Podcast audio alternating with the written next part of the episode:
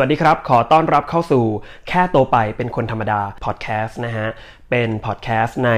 ซีรีส์ที่ 2 ของทิ้งแล้วนะครับ ขอเรียกว่าซีรีส์แล้วกันนะฮะ ในในซีรีส์แรกนะครับ ก็คือดีไม่ดีอยู่ที่เรามองพอดแคสต์นะครับ มีทั้งหมด 7 ตอนด้วยกันนะฮะ ฟังย้อนหลังกันได้ที่ Spotify นะครับ Apple Podcast นะครับ แล้วก็ใน YouTube ก็มีนะฮะ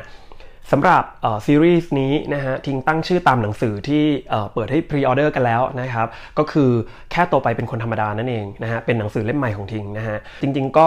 คิดอยู่แหละว่าเราควรจะพูดถึงเรื่องราวแค่เฉพาะในหนังสือดีไหมนะฮะหรือเราควรจะหาเรื่องอื่นที่เราได้เจอมาพูดถึงด้วยนะครับทิงก็เลยคิดว่าได้คำตอบแล้วกันว่าจริง ๆ มันก็ควรต้องไปด้วยกันแหละเนาะก็เลยนึกถึงเรื่องที่พอดีได้ฟัง researcher คนหนึ่งนะครับที่ที่ดังมากๆ แล้วก็เขียนหนังสือหลายเล่มมากๆ นั่นก็คือเบรเน่บราวน์นะฮะออกมาพูดถึงเรื่อง d e f o r b o r d i n g joy หรือว่าความเบิกบานแบบสังหรณ์ร้ายนะครับ ความเบิกบานแบบสังหรณ์ร้าย หรือการมีความสุขแบบสังหรณ์ร้ายเนี่ยมันคืออะไรนะฮะ แล้วทำไมถึงถึงหยิบเรื่องนี้มาพูดนะฮะ มันเกี่ยวกับการเติบโตของเรายังไงนะฮะ ที่จะบอกว่านี่คือความรู้สึกหนึ่งที่ทิงมี ที่ทิงเป็นมาตั้งแต่เด็กนะฮะแต่ไม่เคยรู้เลยว่ามันเรียกว่าแบบนี้นึกออกไหมฮะมันเป็นความรู้สึกที่ทิงก็ไม่เคยคิดเหมือนกันว่าหลาย ๆ คนก็เป็นเหมือนทิงนะฮะเพื่อนหรือคนรอบตัวนะครับ ไม่รู้เลยว่าทุกคนมีความรู้สึกที่เรียกว่า เบิกบาน มีความสุขแบบสังหรณ์ร้ายอยู่นะฮะจนกระทั่งที่ได้มาฟังเบรเน่บราวน์นะฮะเขาพูดถึงเรื่องนี้ขึ้นมา ก็ได้กลับมาทบทวนตัวเองว่า ใช่ เรามีความรู้สึกแบบนี้มาแต่ไหนแต่ไรแล้ว ความรู้สึกแบบนี้มันมันเหนี่ยวรั้งเราไม่ให้กล้าให้ตัวเองได้มีความสุขอย่างเต็มที่นะฮะมันเกี่ยวข้องกับการที่เราไม่ยอมปล่อยให้ตัวเองได้เติบโตไป เป็นแค่มนุษย์ปกติที่มีความรู้สึกที่มีความทุกข์มีความสุขมีความเศร้า เราไม่ปล่อยตัวเองให้เป็นไปในแบบนั้น เราไม่ปล่อยตัวเองให้มีความรู้สึกแบบนั้นมันเหมือนกับว่า เราไม่อนุญาตให้ตัวเองเป็นแค่คนธรรมดาคนหนึ่งอะจริงๆต้องบอกว่า ความรู้สึกที่เรียกว่ามีความสุขแบบสังหรณ์ร้ายหรือ deforeboding joy นะครับที่เบรเน่บาวเขาพูดถึงเนี่ยเขาพูดถึงว่าคนเราเนี่ยวินาทีที่มีความสุขนะฮะมันจะกลายเป็นวินาทีเดียวกันที่เรารู้สึกแย่ รู้สึกสังหรณ์ร้ายได้มากที่สุด มันจะเป็นวินาทีเดียวกันกับที่ เราจะเริ่มกลัวแล้วว่า เดี๋ยวจะต้องมีใครมาพรากมันออกไป มันจะต้องเป็นอะไรที่ความทุกข์จะต้องตามมาแน่ๆ ฉันกำลังจะต้องเจอปัญหาเรื่องราวใหญ่โตใหญ่หลวงแน่ๆ เมื่อฉันมีความสุขในวินาทีนี้นึกออกไหมฮะ เราจะเคยได้ยินกันเมื่อตอนเด็กๆ จริงๆ ทุกวันนี้ก็ยังมีคนพูดกันอยู่นะ แบบว่าแซวกันเล่นในกลุ่มอะไรอย่างเงี้ยนะครับว่า เฮ้ยวันนี้หัวเราะเยอะมากเลย วันนี้สนุกมากเลย เดี๋ยวต้องมีเรื่องแย่ๆตามมาแน่ๆ จะบอกว่าความรู้สึกพวกนี้จริงๆ มันมีที่มาที่ไปของมันอยู่นะ เอาอย่างตัวทิงแล้วกันทิงยกตัวอย่างนะฮะความรู้สึกแบบนี้เกิดขึ้นมาตั้งแต่ตอนที่ทิงยังเป็นเด็กเนาะตอนเด็กๆเนี่ยทิงจะเป็นคนที่ทำอะไรหลายอย่างมากๆเลย จะพยายามประกวดแข่งขัน อยากจะเป็นคนที่ชนะนะฮะมีความรู้สึกภาคภูมิใจในของรางวัล หรืออะไรก็แล้วแต่นะครับ ทิงว่าความรู้สึกนี้หลาย ๆ คนก็มีเนาะด้วยด้วยความเชื่อด้วยทัศนคติ ด้วยสังคมนะฮะด้วยนิสัยส่วนตัว มันมันปลูกฝังแล้วก็หล่อหลอมเรา ให้เราอยากจะเป็นแบบนั้น อยากจะรู้สึกแบบนั้น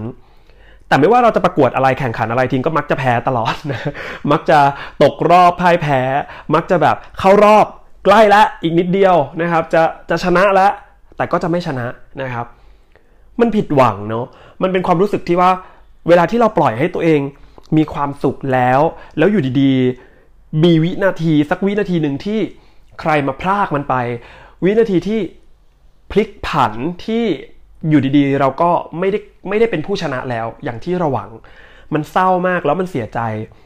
เราเลยพยายามเขาเรียกว่าพัฒนาตัวเอง พัฒนากรอบเกราะขึ้นมาป้องกันตัวเองจากจุดๆนั้นน่ะให้เราไม่มีความสุขมาก ๆ หมายถึงว่าให้เราไม่ต้องรู้สึกมีความสุขมากๆอะนึกออกไหมอย่ามีความสุขมากๆนะ เพราะเดี๋ยวถ้าผิดหวังอะเราจะได้ไม่เสียใจมาก เราจะได้รับมือกับมันได้ อะไรทำนองเนี้ย แล้วเราก็หล่อหลอมตัวเองให้เป็นคนแบบเนี้ยมาเรื่อยๆ คือ ไม่กล้าที่จะมีความสุขมากๆ เป็นคนที่มีความสุขแบบกักกักอะ่ะจะดีใจก็ไม่อยากดีใจ เจอเรื่องดีๆ ก็ไม่แสดงออกความรู้สึกว่าฉันมีความสุขฉันดีใจออกมา เพราะกลัวว่าในวินาทีข้างหน้า ถ้ามันเกิดอะไรขึ้น เราจะเสียหน้าเราจะผิดหวัง เราจะรู้สึกว่า เขาเรียกว่า เศร้ากว่าการที่ผิดหวังโดยที่ไม่ต้องหวังซะอีกอะ แทบจะอธิบายออกมาไม่ถูกเลยแต่มันเป็นความรู้สึกแบบนั้นทิ้งคิดว่าหลายๆคนเข้าใจทิ้งดี เพราะฉะนั้นเนี่ยพอโตขึ้นมาเราก็เป็นแบบเนี้ยนะฮะทิงยกตัวอย่างยกตัวอย่างอีกอันนึงเออทิงเคยทำงานใช่ไหมครับแล้วก็เออประสบความสำเร็จแล้วกันเล่าไวๆเราเราประสบความสำเร็จ มีคนชื่นชมนะฮะมี feedback ที่ดีมากๆเลยนะครับแล้วก็ทิงก็แชร์เรื่องนี้ให้กับพี่คนหนึ่งฟังนะครับ พี่เขาก็ดีใจกับทิ้งมากๆ เพราะมันมันดูเป็น ความน่าภาคภูมิใจมันดูเป็นสิ่งที่เราน่าจะมีความสุขถูกไหมฮะเขาก็ดีใจกับทิงมากๆเลยตื่นเต้นนะฮะเฮ้ยดีใจด้วยนะ มันเยี่ยมมากๆเลยมันดีมากๆเฮ้ยทิงเก่งมากๆดีมากๆนะฮะสิ่งที่ทิงทำก็คือ อืมก็ก็โอเคก็ดีใจแหละนะครับ มันก็ต้องเป็นแบบนั้นหรือเปล่า เราตั้งใจเราก็ต้องได้ผลลัพธ์ที่ดีครับ อะไรอย่างเงี้ย ก็ตอบกลับไปแบบนี้แบบนิ่งๆ เราก็ไม่รู้ตัวนะ จนกระทั่งที่พี่เขาพูดขึ้นมาว่า เฮ้ย ดีใจกับมันบ้างก็ได้ ปล่อยให้ตัวเองดีใจกับมันเถอะ ไม่เห็นเป็นไรเลย นี่ดีใจกับเขาเป็นไหมเนี่ย มีความสุขกับเขาเป็นหรือเปล่า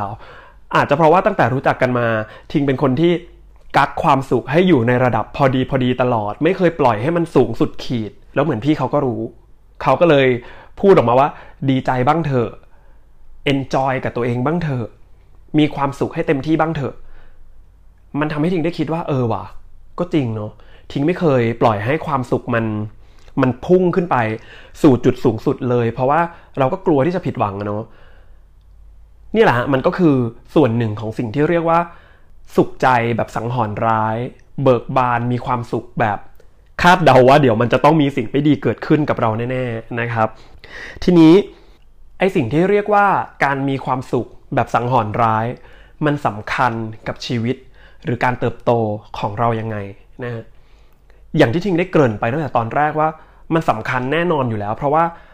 เมื่อเราไม่อนุญาตให้ตัวเองได้มีความสุขอย่างเต็มที่ในวินาที หรือในโมเมนต์ที่เราควรค่าที่จะมีความสุขครับ เราจะปิดกั้นความเป็นมนุษย์ของตัวเองทันที เราจะเอาวิธีคิดแบบนี้มาใช้กับความรู้สึกอื่นๆด้วยนะครับ เราจะปิดกั้นตัวเองจากความเป็นมนุษย์ เพราะไม่มีมนุษย์ที่ไหน ไม่รู้สึกหรอกครับ ไม่มีมนุษย์ที่ไหนที่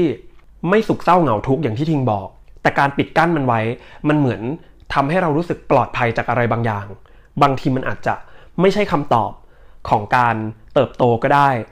มันเหนี่ยวรั้งเรากลับมาทุกครั้ง เวลาที่เราอยากจะรู้สึกอะไรและไอความรู้สึกพวกนั้นน่ะมันเป็นส่วนหนึ่งมันเป็นกระบวนการหนึ่งของการเติบโตของเราครับ ไม่ว่าเราจะสุข หรือไม่ว่าเราจะผิดหวังแค่ไหนก็แล้วแต่ ไม่ว่าเราจะแบบสะดุดหกล้ม หัวขมำ นะฮะหน้าฟาดพื้นเจ็บมากเลยนะฮะนั่นก็คือส่วนหนึ่งของการเติบโตที่เราไม่ควรจะไปเหนี่ยวรั้งหรือดึงมันเอาไว้หรือกดมันเอาไว้ ปล่อยให้ตัวเองได้รู้สึก มันก็จะได้จดจำมันก็จะได้ประทับเข้าไปข้างในว่า สิ่งเหล่านี้เราเคยทำแล้วดีไม่ดียังไง แล้วพัฒนาต่อไปได้นะครับ ทีนี้ถามว่าแล้วถ้าเราเป็นคนที่มีความสุขแบบสังหรณ์ร้ายอยู่เราจะทำยังไงนะฮะเบรเน่บราวน์นะครับก็บอกเอาไว้ว่า